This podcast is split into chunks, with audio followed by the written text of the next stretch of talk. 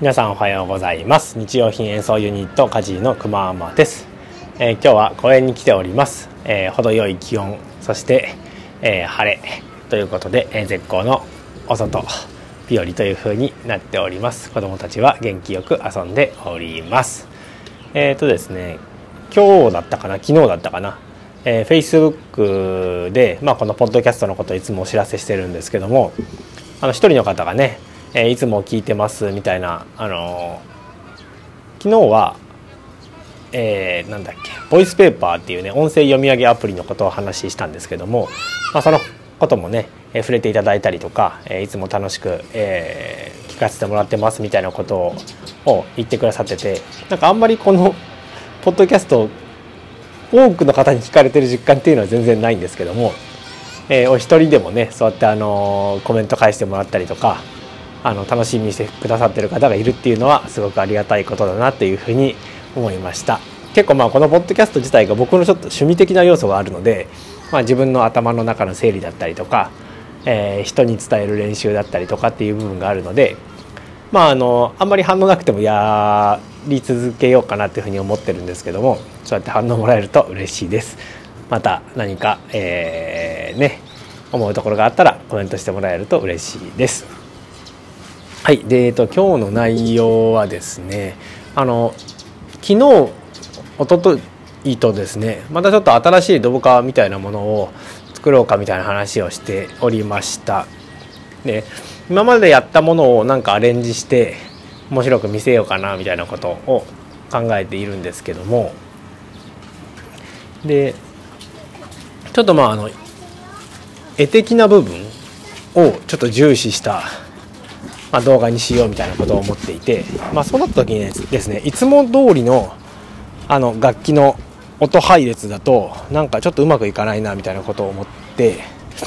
で、まあ、どうしようかなみたいなことを、ま、悩んでたんですけどもまあえー、でその時にまあ思ったのがあもうこれ音の配置自体変えちゃえばいいんだみたいなことでねえっ、とまあその時は鏡写しの反対みたいな感じで音を差し替えたような感じで今、えー、練習中です。でね僕たちの日用品楽器のあの、まあ、全部ではないんですけども面白いところというかいいところというか音の並び順を結構変えれる楽器が多いんですね。でお茶碗の楽器にしてもまあ基本はもう配列決まってるんですけどもえー、まあ、お茶碗あのね耐震マットの上に乗っけてあるだけなので好きなようにねえ配置とかそもそもあの並べるこう形とかも変えれるんですよね。1個だけ使うとかいうこともできますし、えそれがまあ利点でもあるわけなんですけども。なんか音楽やってるとねやっぱ鍵盤奏者はあの鍵盤並びにしたいとか、えー、いうのがあったりすると思うんですよね。ギタリストならギターの並びがいいとか。で僕はもともとベーシストなので、えー、まあ、あのベースの配列ギターの配列ですね。とかあとはまあ最近食器をずっとやってるんで食器の配列っていうのは馴染みがあるんですけどもあの配あの音っていうのはですね配列ごとになんとなくやりやすいフレーズみたいなものとかがあるんですよね。で逆にその配列を変えることで新しいフレーズみたいなものが生まれてきたりする部分もあってなんでそのね思ってる配置と違うものに変えれるっていうのは新しい自分とかその音楽を想像できるいいチャンスかなっていうふうに思ったりもしています。はいという感じで、えー、まあ、今回は、ね、そのエアコークっていうねペットボトルの楽器とかを使ってうまくやろうというふうに思ってるんですけども、えー、音楽に限らないような気もするんですよねこの話が。あの決まって既成のものを一回ばらして再構築することで新しいものが生まれてくるっていうのは、えー、あると思うんですね。創造と破壊みたいな感じだと思うんですけども。なので何かこう自分ご自身のね、えー、何かやってることで行き詰まったら一回こう分解して再構築してみるっていうのは、えー、アイディアで一つかもしれないなっていうのを昨日実感した次第です、え頭の体操みたいな感じでね本当に最近あのいろんなことを考えているので、え まあこれはね、えこのコロナウイルスとかね関係なくね、えー、毎日やり続けるとボケ防止でいいなっていうふうに、えー、相変わらず毎日思っている次第です。はい。ということで今日はまこんな感じのコンパクトなお話でした。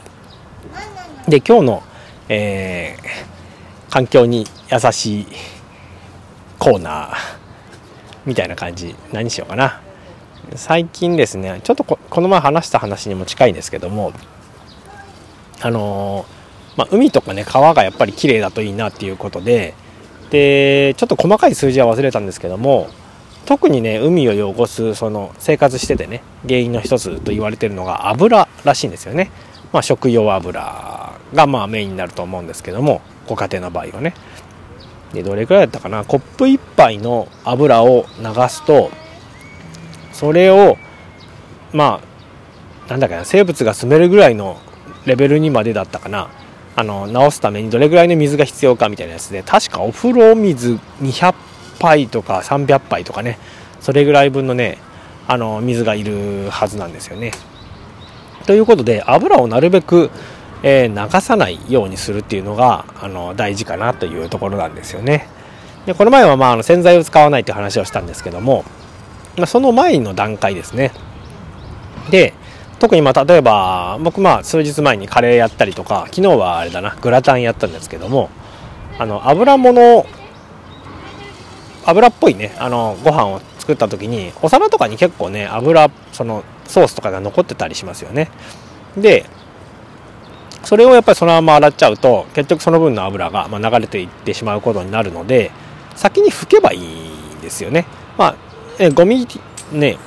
生ゴミとしては多少増えてはしまうんですけども多分環境負荷的にはまああのマシかなとまあ基本焼却処分する、ね、燃えるゴミはなるのでまあ、油物っていうのは、まあ、燃えやすいかなっていう部分で、まあ、多分ね環境負荷的にはマシだろうっていうふうに僕は考えるんですよね。でまあそうなった時にですね、えー、まあ、何で拭くかみたいな部分でこれのためになんかキッチンペーパーとかね新しい紙とかを使うっていうのはなんかちょっともったいないなみたいなね風に思うので例えば新聞紙とかねあのいわゆる一回こう使った紙を使ったりとか最近うちでやってるのがですねえー、っともう着古したもうね捨てるだけみたいなあの衣類ですね。T シャツとか肌着みたいなものですね。の切れ端にこう細かく切って使ったりとかあとうちはもう布おむつ今もうあんまり使わないので布おむつを切ってそれを使ったりしていますでまあそれで拭いてから洗うというふうにすると、えー、油汚れも、先に落とせるし、まあ、洗剤、まあ、うち今基本使わないんですけども洗剤使うにしても少なくて済むということでね、えー、おすすめです。はい。ということでね最近ねこういろいろこんな種類のこう環境に優しい、えー、ライフスタイルみたいなものをやってきているわけなんですけどもそれがなんかそれぞれ一個一個でねやってるわやってるわけではなくてなんか相乗効果みたいなものを生んでるような感じがあって例えば「こんにちは」今公園で遊んでる他の子供から「こんにちは」と言われました。のどかですね。はい。でえー、そうそう。例えばその油揚げ物をやった時とかですよね。揚げ物をやります。でまあある程度ねあの1回まあこしてね使える分はあの使います。でまあ若干でもあのやっぱりお鍋とかに残っちゃうのがあると思うんですけどもそれはえーと、コンポストですね。生ゴミコンポストの、えー、微生物たちの大好物の餌としてちょっとあげてでまだそれでもあの取りきれない部分は、えー、その今言ったあの古布みたいなもので拭いてでそれでもあ最後の仕上げとして、えー、なんだっけ今うちでは使ってる朝のたわしを使ってよいしょよいしょと、えー、ぬるま湯で、えー、最後掃除して終わるというふうにするとですね結構全部がつながってるというかそれぞれこう無駄なく、えー、なるべく環境に負荷少ないように、えー、できるのかなというふうに思ったりしています。え、皆さんもね何かとりあえず一つ始めてみるのが結構重要というかおすすめというか1個やるとですね結構いろんなアイディアが出てくるんですよねあれこれってなんかまだなんかなんないのかなみたいな風になるのでぜひねすごい簡単なことからでいいです。もう昨日言ったあのレジ袋もらわないとかいうところでいいと思うので、えー、まず一つね何か挑戦してもらえるといろんなアイデアが浮かんでくると思います。それでは今日はこんなところで、えー、終わりにしたいと思います、えー、また明日かな？できるかな？わかんないけど、えお会いしましょう。バイバイ。